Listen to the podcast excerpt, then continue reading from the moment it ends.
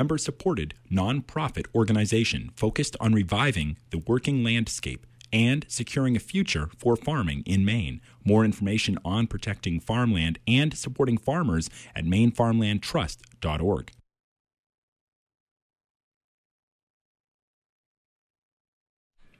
Just a few seconds before 10 o'clock, and you are tuned to WERU-FM 89.9 Blue Hill, 99.9 Bangor, and streaming online at WERU.org. Common Ground Radio with your host, C.J. Walke, is up next.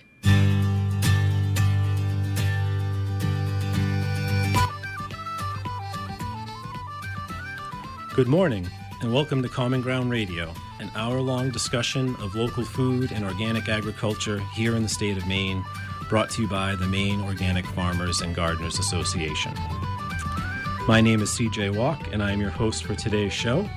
Common Ground Radio is a monthly show airing on the first Friday of every month at 10 a.m. right here on WERU. So today, the topic for our show, we will be talking about beekeeping and honey production here in Maine, and maybe a little bit beyond as well. But I have two guests with me here in the studio, and I'd like to take a minute to introduce each of them. So I have Courtney Collum from College of the Atlantic, where she is the Partridge Chair in Food and Sustainable Agriculture Systems, and Courtney is also an avid beekeeper. So Courtney, thanks for being here today. Thanks for having me, CJ. And I also have Peter Cowan from Hampden. Peter is also known as the Bee Whisperer, and Peter keeps bees, sells honey and honey products through his supply store in Hampden, and he also teaches quite a few classes, courses, and workshops in our area on bees and beekeeping. So I'd like to thank you for being here today, Peter. Good morning, sir. So I'd also, before we get into discussion with our guests here today, I just wanted to come back to each of them and just let them do a little bit more of a self-introduction. And then let listeners know that around 10:30, about halfway through the show, we'll be opening up the phone lines for any comments or questions, and I will give the toll-free number at that time. But I thought if we just jump back to our guests, Courtney Collum from College of the Atlantic. Courtney, could you just tell us a little bit about your interest and kind of experience with bees and beekeeping? Yeah, absolutely. So I got into beekeeping about 4 years ago, when I was doing my PhD at the University of Maine, and I was working with Dr. Frank Drummond and a number of other folks there, actually looking at blueberry production. And blueberry here in Maine is dependent on bees for crop pollination, and we import a large number of honeybees each year for pollination. So in 2015, we actually imported 77,000 hives through migratory beekeepers into the state.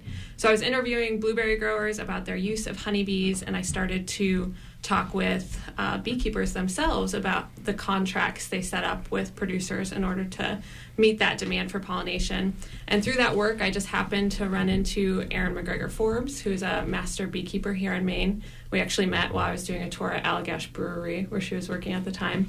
And she said, if you really want to learn about bees, you should just come to my house and keep bees with me. So I started keeping bees with her and just fell in love with it, I think, like most people do, and have now shifted my research more towards that. Okay. All right. Thanks, Courtney. And Peter, how about for you, a little bit of background in history?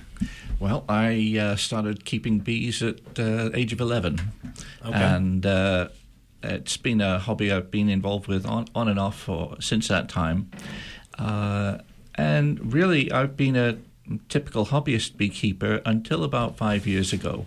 Then my beekeeping changed entirely when I was asked by Hampden and Arno Adult Ed to if I'd give a class in beekeeping. Mm-hmm. And I thought, right, okay, I didn't really feel qualified to do so, but I started to brush up on the books and things that I hadn't been reading for a while, and realized all the things I've been doing wrong for a while. And actually, that year I had 70 students, and feeling like really I needed to draft in a bit more help here, we started up Penobscot County Beekeepers at that time in order to make sure that there was some sort of fallback, that people had more people that they could go to for advice rather than just myself.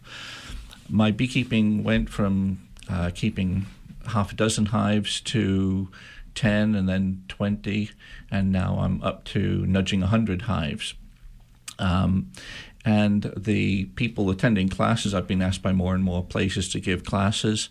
And I've now, this year, I gave my took on my 1,000th student, and I give classes in a dozen different areas around Maine, all the way up to Fort Kent, out to Jonesport, out east to Reedfield, all over the region, as well as giving classes myself. And so I've also started to take on beekeeping supply and supplying people with bees. Mm-hmm. And so as this has grown, there's been more and more need. I'd worked with my mentor locally, which is Harold Swan, who was sort of, you can't have lived in Maine and had a jar of honey without seeing the name Swan. And yeah. Harold started Swan's Honey back in the 40s with his dad. And he'd been a beekeeping supply guy in the area. He's now in his 90s, and he was looking for someone to help sort of scale down what he was doing and take over some of the stuff. And so I've been, over the last few years, taking on more and more of the bee supplies and beekeeping supplies side of things. Okay. All right. Interesting. Well, thanks again to both of you for being here today. I think to start off a little bit, I would like to speak or ask you to speak a little bit about the history of beekeeping. Maybe we can think about broader scale, but also I think it's interesting to hear some maybe of the uniqueness of what you may know about the history of beekeeping in the state of Maine. And Peter, I guess I would just jump back to you to maybe intro a little bit on the history of bees. History of beekeeping, I probably, I probably know more about worldwide rather than just Maine's history of beekeeping. But bees have been important to man for many, many thousands of years. And it's in Egyptian hieroglyphics, it's on Greek mythology, and all it pops up throughout the earliest recorded history. And back then, people were basically raiding wild hives or managing bees in hollowed-out logs, that sort of thing. And that involved basically tearing the honeybee colony apart, primarily to get honey. But in the mid-1800s, things really changed for beekeeping as the movable frame hive was developed so that you could open up a hive, move combs around, and close it up again without destroying the colony. And I think that sort of revolutionized how people looked into beekeeping and the understanding of what was going on with bees, and made managing bees a much easier task. Seems like once you could kind of manage that population in a box, it would be, or in a hive, it would be easier than the hollow log approach. Yes, yeah, and without having to actually destroy the colony just to get the honey out. Yes. Yeah. Yeah, I would just add to that. I think we talk a lot about honeybees being a non-native species, which they are. They originated in Asia, spread throughout Europe, and then were introduced in the United States in 1622, likely, into Virginia. But they've been here 400 years, so even though they are non-native, there are many crops here that have sort of evolved with them to a certain extent over that time. And I think the fact that they were brought over here with the colonists shows how important, even at that time, honeybees had become for people, that, you know, you're packing up your entire life and moving to a new continent, and you have to bring your bees with you because you're dependent on them for wax and sweetness and all of these other things. So it was it was intentional that they were brought over, not so much kind of brought onto the ship somehow. And intentionally brought over. And, then like Peter said, and Langstroth, that's the term for the movable hives. When Langstroth discovered what's called bee space in the 1800s, he discovered that there's a certain distance between which bees will not draw wax. So you can actually create frames with that space between them, and then you can sort of put in these frames like files in a filing cabinet, and it allows you to remove the frames without completely destroying all of the wax and comb that's in the hive, and it really revolutionized beekeeping as we know it today. Okay. There are still honey hunters, though, in South America and in parts of Africa, but it's a dying art. You don't see as many honey hunters going out to trees and, you know, cutting down bee trees and extracting and foraging honey like you used to. Okay. All right, good. Well, I think we could talk next a little bit. I think it would be good to get a piece about just how the bees live and work and survive in these hives. And I guess I would ask Peter, maybe you could speak a little bit about maybe kind of the life cycle of the hive or transitions throughout the season, right? And some of the kind of basic management knowledge people would need to start out. Sure. The most people's conception of bees is that there are many hundreds of species of bees, even here in Maine. Mm-hmm. And in terms of what we're talking about is the honeybee, which is a colonial insect. And unlike most other colonial bees, honeybees live, the whole colony lives through the winter.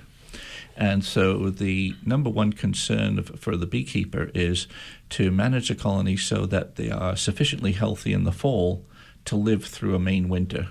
And to do that, they have to be relatively disease-free and parasite-free and have enough food stored to keep the whole colony fed during the winter.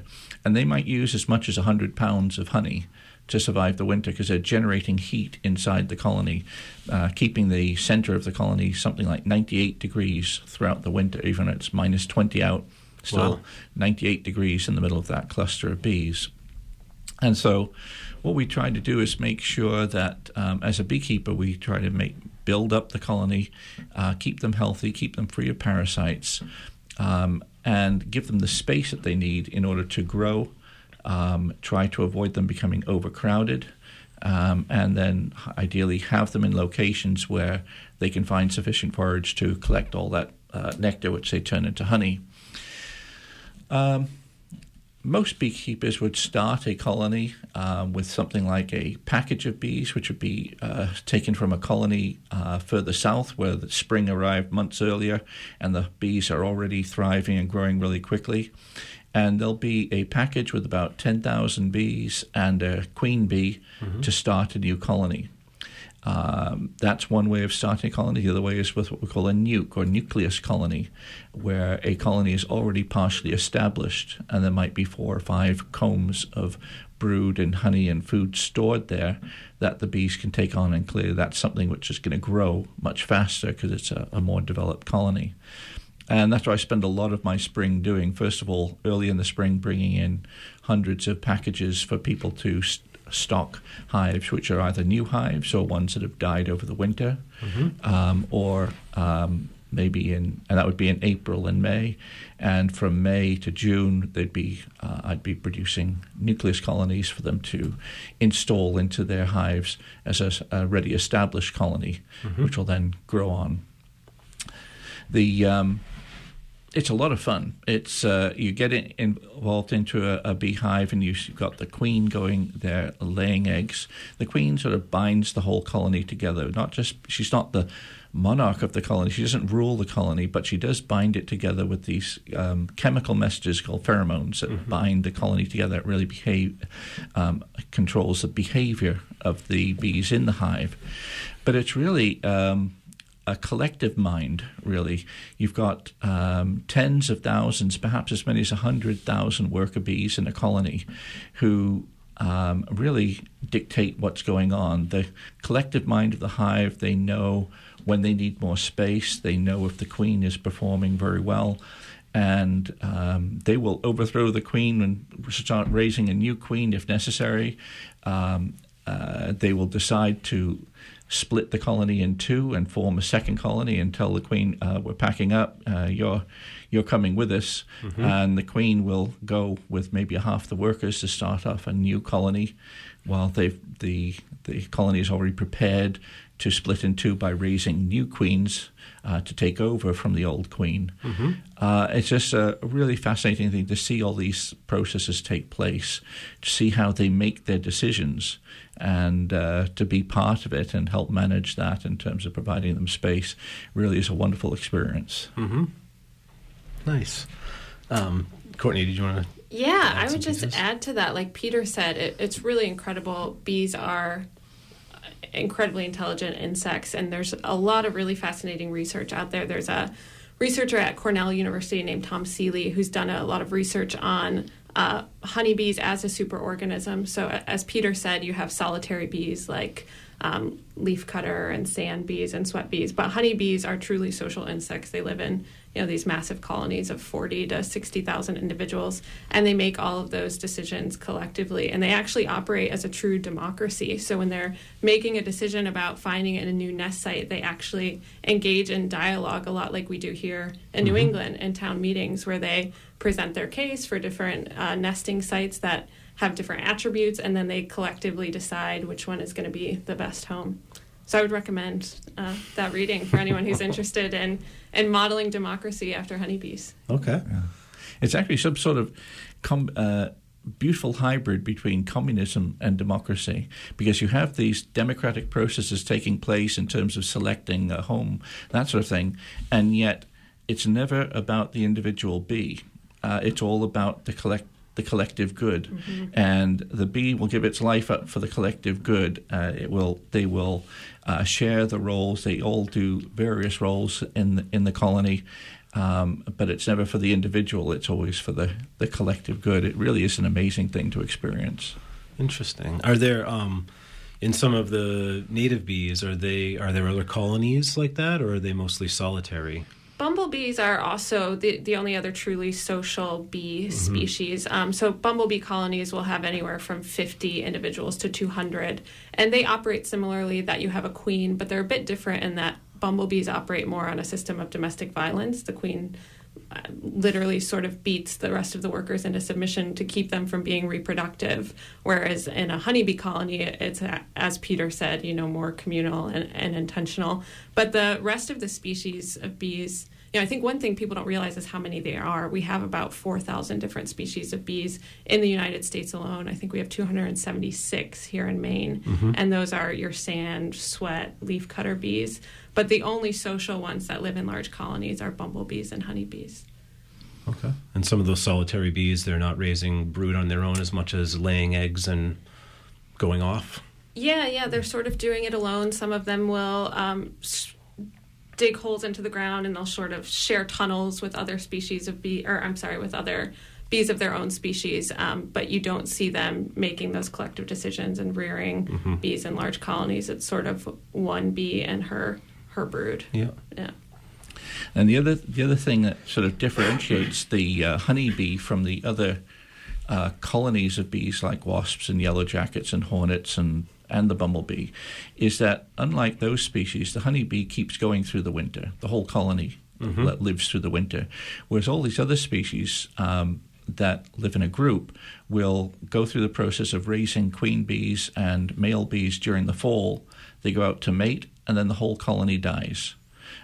Those mated queen bees will then hibernate in wood piles and leaf piles and bury themselves in the ground and survive the winter. And then they start up the colony again in the spring as an individual.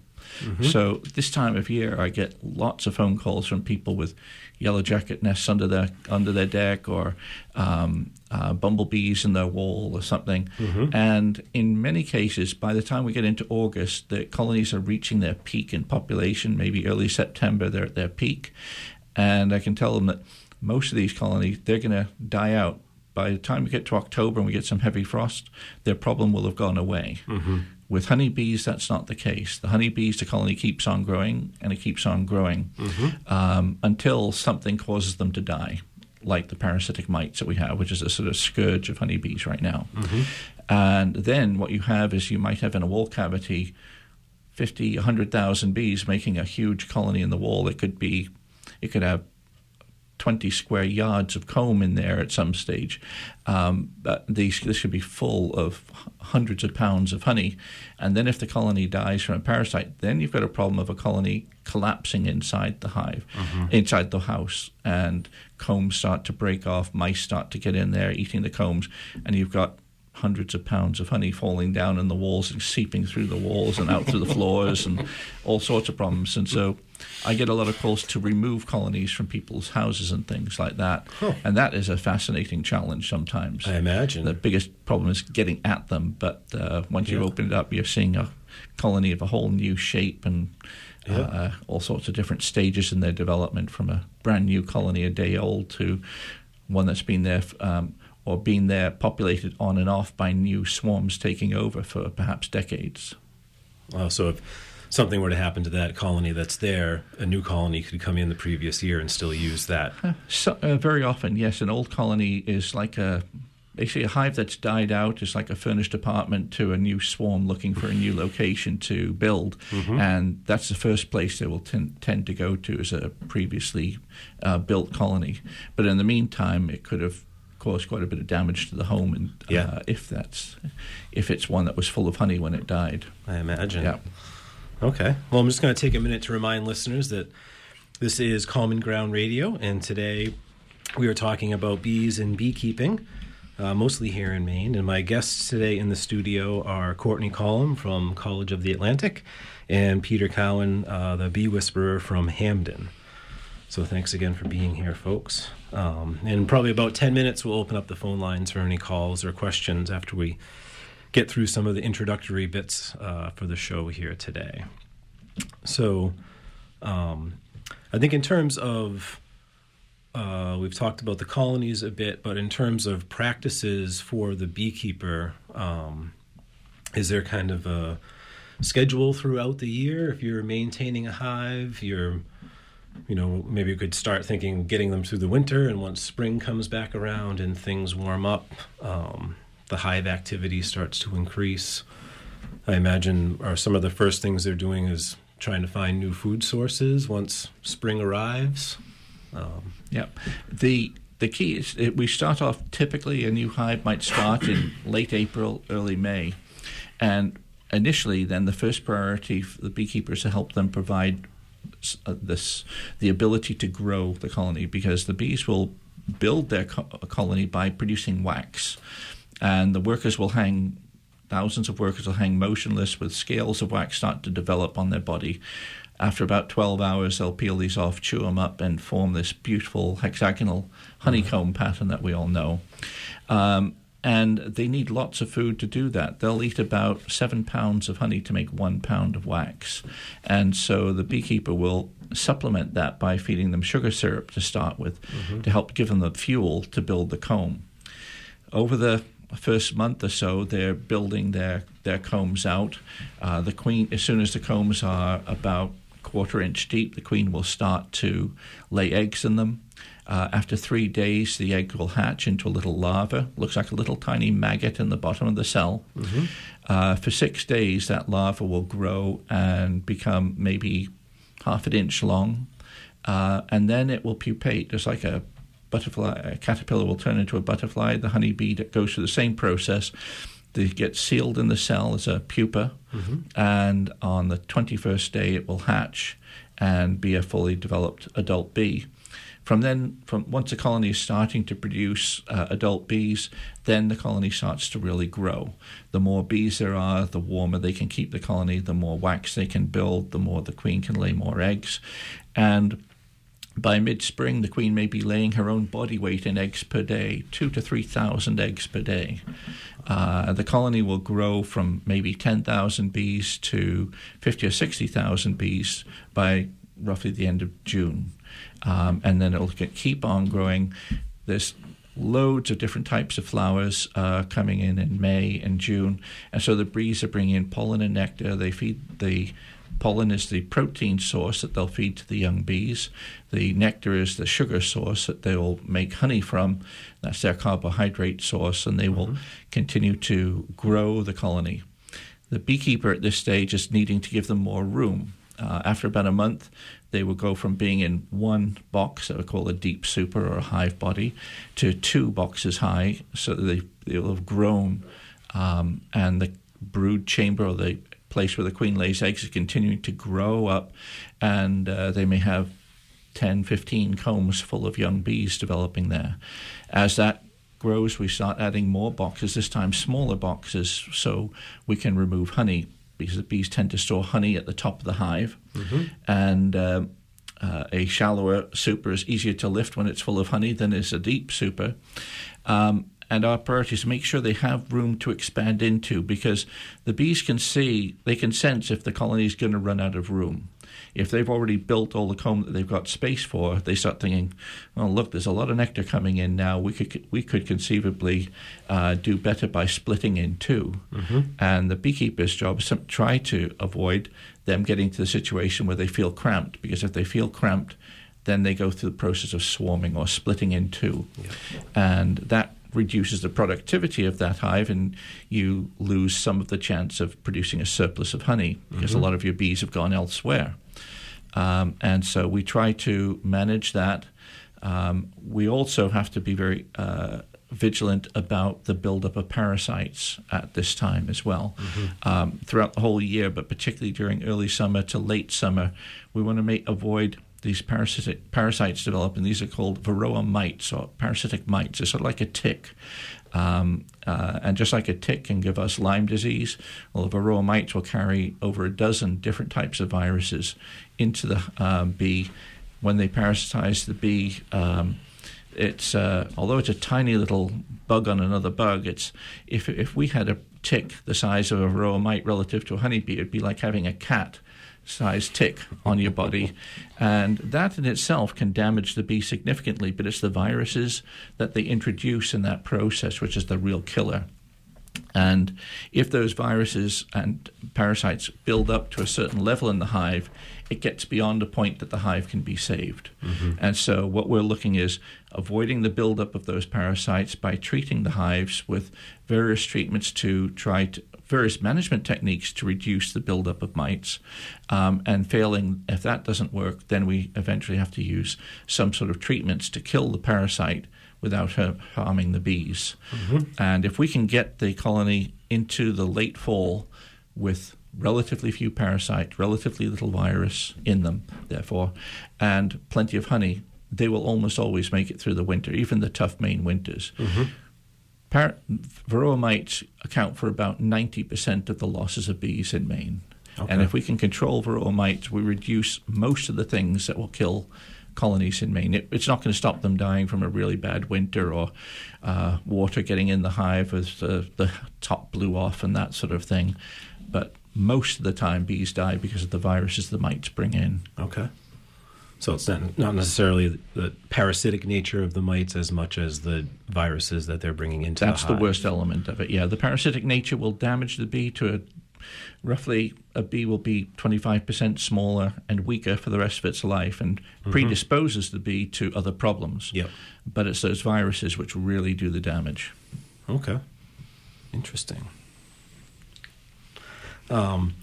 All right, so I think that we'll get ready to, it's about close to almost to 10:30, but I think we'll get ready to open up the phone lines. If anyone had any comments or questions, where we're talking about bees and beekeeping, honey production here in Maine, and that toll-free number to get here into the studio with your comment or question is 1-866-625-9378.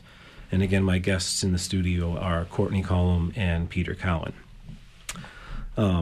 So thinking back to some of the practices, we kind of talked about some of the challenges with pest and disease. Are there different types of practices? I mean, you're both raising bees. Are you doing something significantly different? I know that when we talk about farming and farming systems, sometimes people are ending up with a similar product at the end, but doing things a little different. And I know that I've read and seen some things about I believe they're called top bar hives, a little bit different structure rather than the supers we've been mentioning.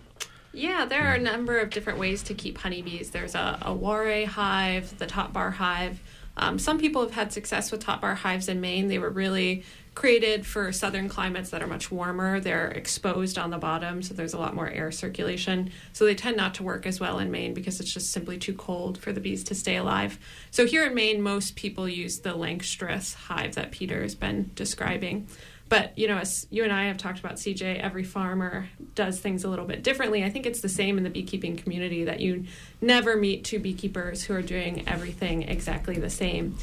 And I found in my research, actually, that the thing, we see a lot of people start beekeeping, take it up as a hobby, and within 2 years they're out of it because their bees are dying in the winter and they're finding it too difficult, and they don't have the support networks to really get the knowledge that they need. And so the people that really succeed at beekeeping here in Maine are those who have a really strong network of other beekeepers who are going to open hives. Mm-hmm. Peter often hosts open hives at his apiary, and they're going and they're seeing the different practices other people are using, and from that they're gleaning knowledge about what might work in their specific location and what might work best in their apiary. So it's really fascinating. I think if you're someone who's interested in getting into beekeeping, call around, go to the Maine State Beekeepers Association website. There's an entire list of all the different county organizations, people who are keeping bees in your area, and call them up. Beekeepers love to talk about what they do, and we'll be happy to show you, you know, how they manage their operation. Yeah. And I also think it's the diversity of beekeepers and beekeeping techniques are also, I think, in the long term really important for bees, for successful future of beekeeping. There are some common things that we all need to do, knowing how to recognize and manage for mites in particular. But the diversity of ways in which we keep our bees, as a biologist, I understand that the diverse habitat is very important for having a lot of different species. Diverse life cycles and life histories are also important to avoid everybody getting hit with the same problem at the same time. Mm-hmm. And with honeybees, diverse management techniques will also help avoid everybody having the same problem at the same time. And I think that that's one of the big benefits that beekeeping is undergoing a big revolution in numbers of people getting back involved with beekeeping. Having gone through a serious decline in the last 30 years when varroa mites arrived in this country, they only arrived here in the 80s. And we lost millions and millions of colonies. Virtually most of the colonies that had been out in the wild had died out. And beekeepers found that when I was a kid, keeping bees was so easy. You gave them lots of room in the spring. You'd take off lots of honey in the fall, and almost every winter they'd make it through the winter. Once the mites came in the 80s, then you had something which was just undermining this the whole time, weakening the hives in the summer. So by the time they got into the winter, the cold killed them. Mm-hmm. Or the stresses associated with that killed them. And it's taken a long time to develop good techniques and good practices to get that under control. And it's still not entirely under control, but our management techniques have increased our chances of survivorship. If you didn't have help, you would have had a real problem before. Now there are ways of probably increasing your chance of survivorship to about 75% most winters. You have to expect to lose some bees. Mm-hmm. And that's part of the thing the beginner beekeeper has to understand, is that you're going to lose some hives. And it's so important to restock those hives in the spring, because they're building on all that resource, all the effort a colony last year made in terms of building all that comb. That all gets reused again. It doesn't carry through and be a problem. It's not infected. The parasites die with the bees. Mm-hmm. And so restocking a colony under those circumstances was really important. But as a biologist, I think it's so important that we have what the beekeeping is dominated by is lots of commercial beekeepers with tens of thousands of hive. We've got about just under 3 million colonies managed in the United States, and the vast majority of those are managed by people with tens of thousands of hives. Mm-hmm. But there are now more and more beekeepers with 2 or 3 hives in their backyard. And I think it's far better that we have thousands more beekeepers with 2 or 3 hives than 1 or 2 more beekeepers with 10,000 hives, because all of these commercial beekeepers are having to take their bees to places where disease to be trucked from California almond groves to the blueberry barrens in Maine. Mm-hmm. And this is very stressful on the bees, and it's a time when diseases can be spread and that sort of thing. So those bees are undergoing a lot of extra stress that your typical bee hive wouldn't normally undergo, and they're exposed to more risks.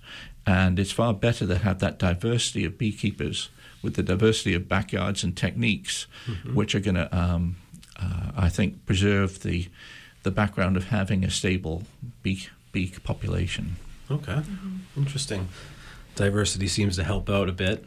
Yeah, absolutely. And I think, you know, it extends just beyond management. As Peter was saying, you know, we have about 2.5 million hives in the United States right now, and that's in the 1950s we had about 6 million, and we've lost so many colonies because of things like shipping fever from moving migratory hives across the country to the pests and disease Peter mentions. Pesticides have been a major issue, but also landscape loss, habitat loss is one of the biggest issues threatening not just honeybees but also our native pollinators. Mm-hmm. So you not only need to think about your management and a diversity of practices, but also the diversity in your landscape. Bees depend on pollen and nectar, and they need that from diverse flowering resources throughout the year. So as someone with who's getting into beekeeping or has a large apiary, you really want to think about what are the pollen and nectar sources around your property. Do you have something flowering during each season of the year that's going to be a good mm-hmm. source of protein and carbohydrates for your bees?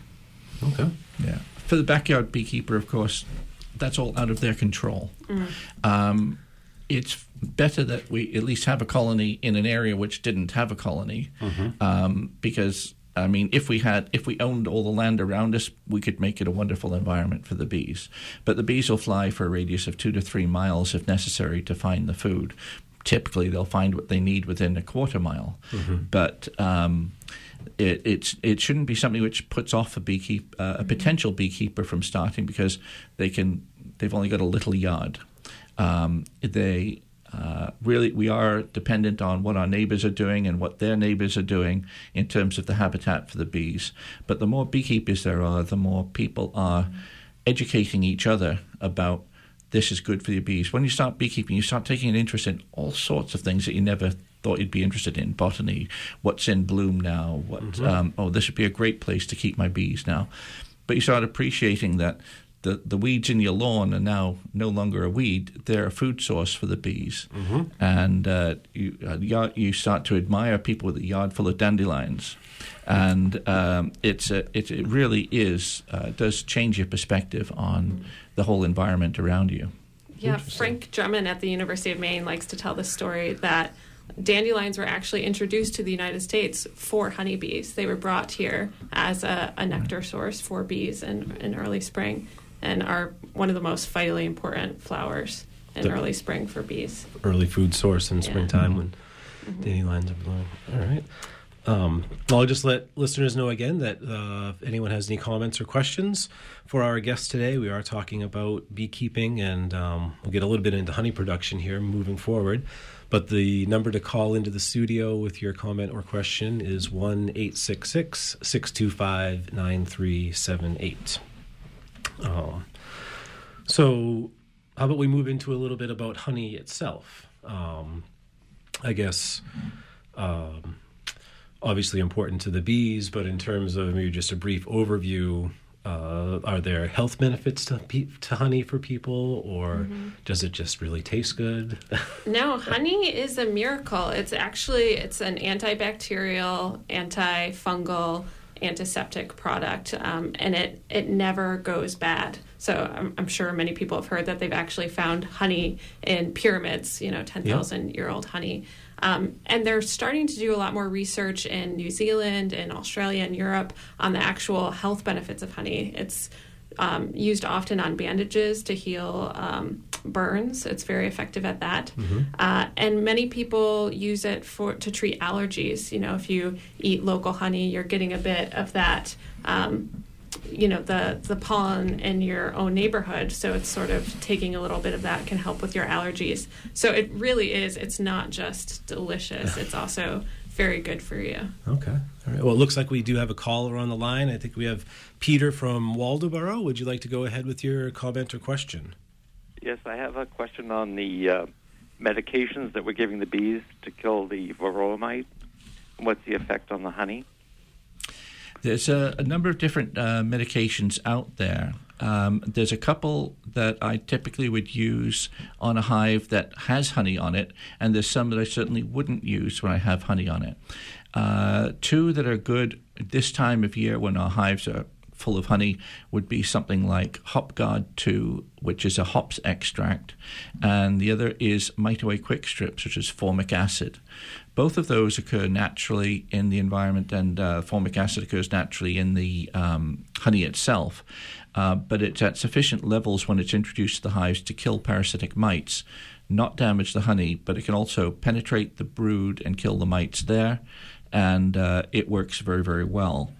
Although during other times of year, I might use things like oxalic acid, which shouldn't be used when honey is on the hive, but again is very good at killing mites superficially on the bees themselves, the phoretic mites that are on the adult bees themselves. But that should be done after the honey has been removed from the hive. I'm currently using the mite strips. The Mite-Away Quick Strips? Yes. Yeah, I think that they work very well. One precaution I'd advise to bear in mind is that you should never use that if the temperature's going to get above 85 degrees. I like Mite-Away Quick Strips very much. It's a good, strong treatment.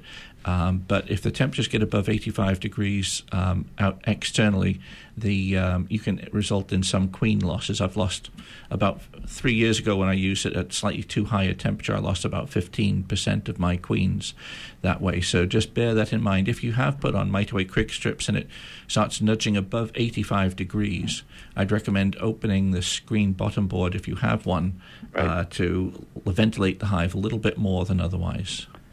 My other question is, so far my bees haven't capped the honey. They've left it uncapped.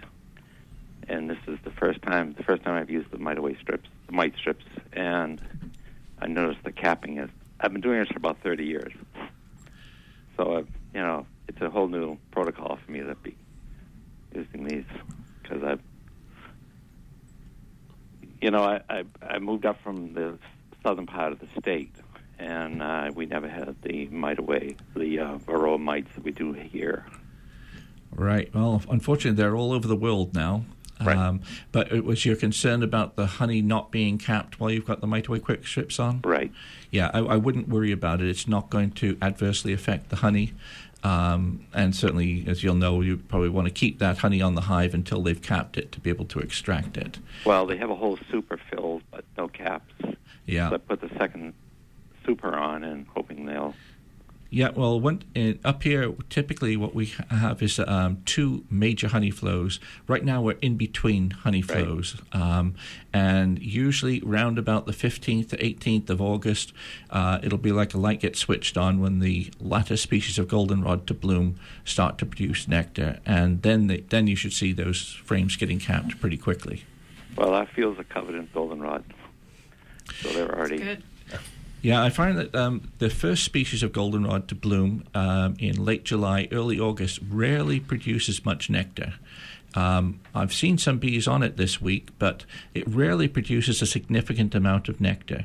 But the species of goldenrod that starts blooming in mid-August, that usually produces a lot of nectar, provided the weather conditions are right. Last year, with the drought we had in our area, we got no nectar from the goldenrod in the second half of the year. Even though it's blooming and that sort of thing, it produced nothing. But in a normal year, we get lots of nectar starting around the 15th of August. Okay, so I shouldn't worry yet. Not yet. And I have one other question on the interaction, because we have a farm field next to where my hives are, and spraying a green spray on it to kill weeds, and I can't seem to find out what they're spraying. But my bees, I know, are pollinating there. Mm-hmm. Yeah, you should be able to, if that's your neighboring field, be able to approach your neighbor and ask what they're using. I have. Okay. Not willing to share the information? It's green water.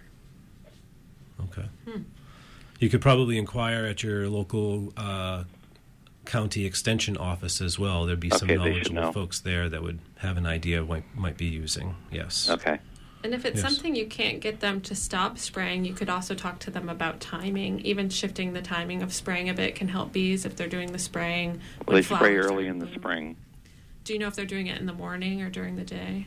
During the day. Yeah, that's the worst time to be spraying. Mm-hmm. So, yeah. Okay. Okay. Well, thank you very much. Yeah, thank you for your calls and questions, Peter. Okay, so let's talk a little bit about the honey production side of things. We've kind of talked about it a bit, but seasonally, I mean, it seems like you need to leave enough honey in the hive for the bees themselves. And at what point can you decide that there is enough that you can take away? Is there some type of measurement? Is it just a learned observation over time? Yeah, typically beekeepers, if you have good honey production in a year, you'll do two extractions, one in the spring when you have a lighter honey, and then you'll do it again in the fall. Like Peter said, there's a period of time in between when there aren't many nectar sources and bees aren't really producing honey. Mm-hmm. And most beekeepers leave at least one brood box of honey to make sure that there's enough honey to get the bees through the winter. This is something I'm personally really excited about right now because I'm just starting a new project with the University of Maine called Project Sweet Spot, where we're going to be working with beekeepers and maple syrup producers around the state to look at how are they marketing their products? What issues are they having with scale management if they're trying to scale up their production? And for some beekeepers, they're too small to warrant buying the equipment for extraction, so they're interested in sharing that equipment with other people, or they're interested in having another apiary, but they don't have the land, so they're looking for a landowner who's willing to let them put their hives on. So for anyone who's interested, I think, in that, please reach out. We'd love to work with you on this project, especially people like Peter. And Peter, I think you can say a bit more about honey extraction. Right. Yeah. Well, yeah, it is a rule of thumb. We try to, if you manage a hive which has got two brood boxes, that would be what I typically advise my students is two deep boxes. If they go into the winter with the top box full of honey, the hive has enough honey to make it through the winter. And so typically during this time of year, anything that's stored above that is honey that you can take off yourself. Okay. And so we might have one box, a shallow super might make another 25 pounds of honey in it. My highest that are producing honey typically would average 40 to 60 pounds of surplus honey in one year. And I've had plenty of hives, which every year some of my hives will do about 200 pounds of surplus honey, but on average it's more like 40 to 60 pounds. Mm-hmm. But that totally depends on your location and how much forage you have and how much competition there is and that we have good weather. Because the same area might produce no honey at all one year, but a lot of honey the next. Mm-hmm.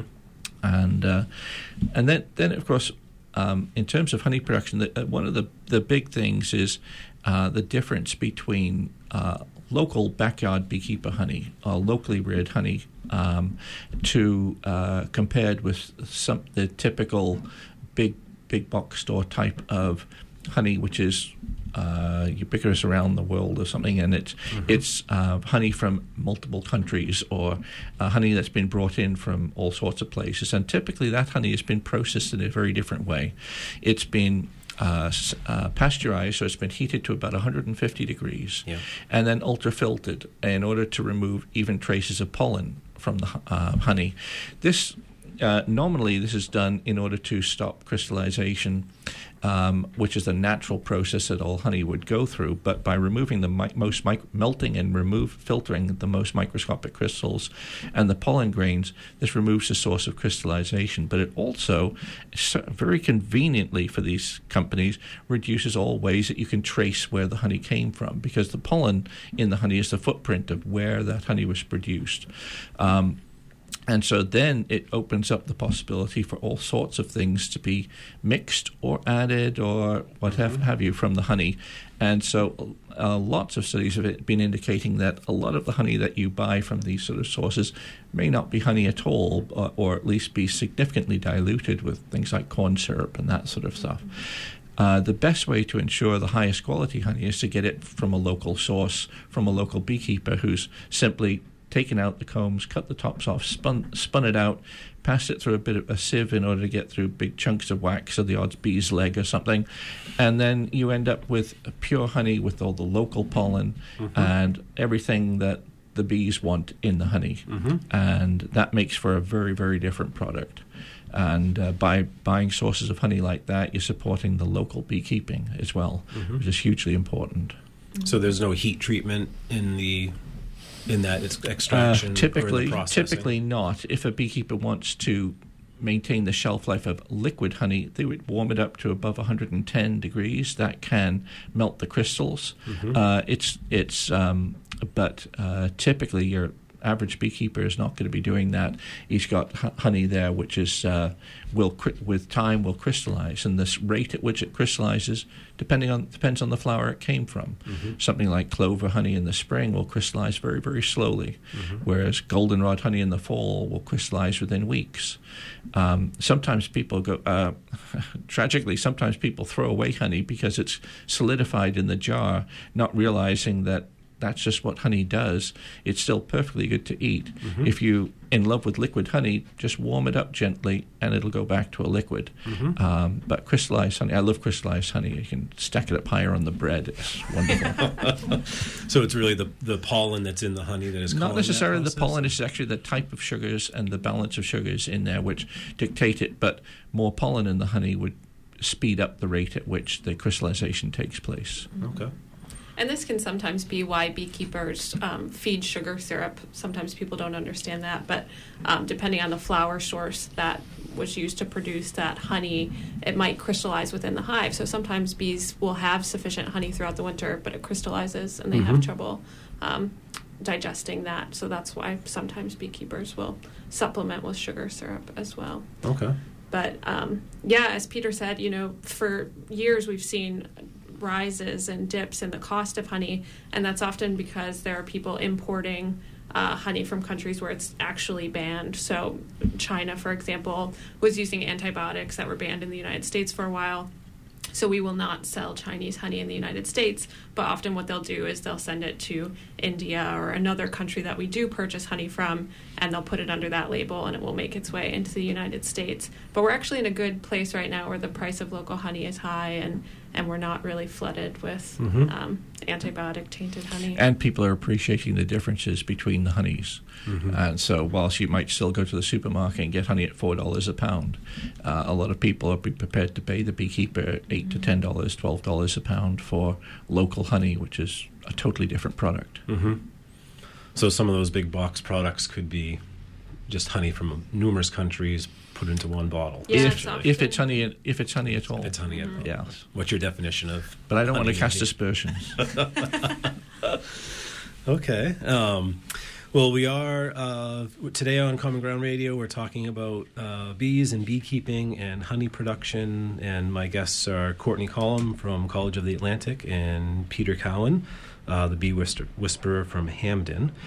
And we're getting into kind of the last 10 minutes or so of the show. But I thought just in kind of the honey products or the honey product piece, I just wanted to ask kind of quickly how, and we talk about the honey that we're going to use for eating, but then you also see it in some other maybe health and beauty products is the mm-hmm. right term to use or the wrong term. But is that often just mixed in? What is the purpose of honey in a lip balm or honey in a salve or a lotion?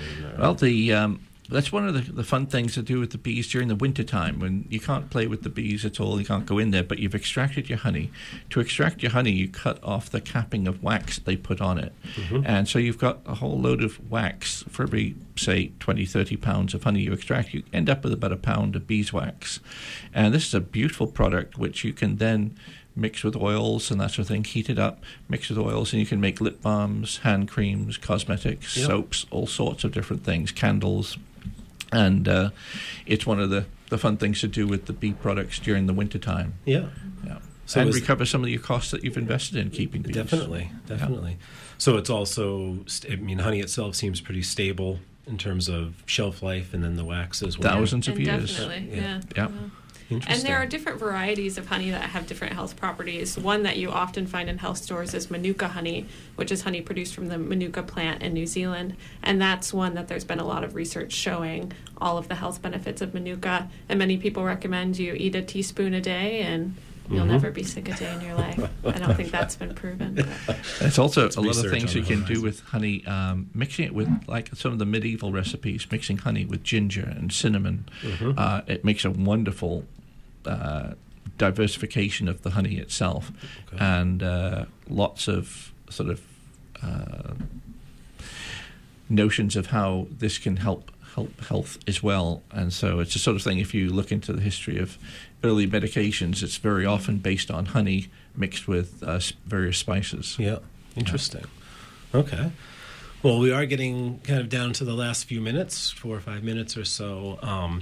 I just wanted to, if people are interested in more information, I think, Courtney, just to start with you, you did mention, we didn't get into it too much, but the Project Sweet Spot, some new research going on, but do you have contact information that if someone were interested in getting in touch with you? Yeah, people can find my information on the College of the Atlantic website. Just Google Courtney Collum, College of the Atlantic, and I'm always happy to work with maple syrup producers, beekeepers, growers who are looking for pollination services, and really excited to bring people on to talk about this grant and potentially find some research partners, some beekeepers who are trying to scale up their businesses or maybe even scale back and are wondering about that succession process of, you know, how do you find someone to take over your operation. Yeah. Additionally, I think a great resource for anyone is the Maine State Beekeepers Association website, and they run a swarm hotline. So if you have a swarm in your yard, as Peter mentioned earlier in the show, if there are some bees living in the side of your house, please don't immediately kill them.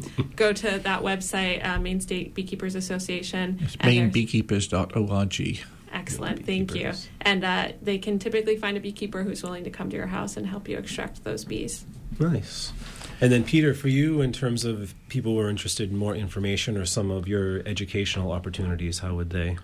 Well, the key one of the things that's, although it's getting late in the year to start with bees this year, it's a good time to start planning for it for next year. Mm-hmm. And a good way to do that is to take a class in beekeeping.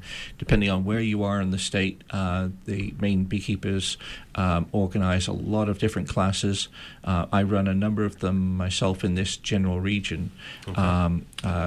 Bangor, Hampden, Ellsworth, Reedfield, but in the spring I run even more. So if you look at your local education, adult ed is a good place to find beekeeping classes. Okay. Also go onto that website, mainebeekeepers.org. They're just starting to update when classes will be and where they'll be, which typically take place anytime from September, October, right through to April. Okay. Or May. And so there's new ones coming up all the time. So if you don't see one in your area now, just keep on looking. If you want to go onto my Facebook page, I'll be letting you know when I'm doing my classes and that sort of thing. That's the Bee Whisperer. It's a good way to get some of the basics, because whilst diverse beekeeping is very important, there's some commonality that you need to get some of the basic things right in order to have the best chance of keeping them well. All right. Okay. Well, I think we're getting to the end here, so I do want to thank Courtney Collum from College of the Atlantic and Peter Cowan from Hampden for joining us today. You've been listening to Common Ground Radio, brought to you by the Maine Organic Farmers and Gardeners Association, right here on WERU. And Common Ground Radio can be heard the first Friday of every month at 10 a.m. So I'd like to thank Amy Browne for engineering our show today. And please stay tuned for On the Wing with Joel Raymond.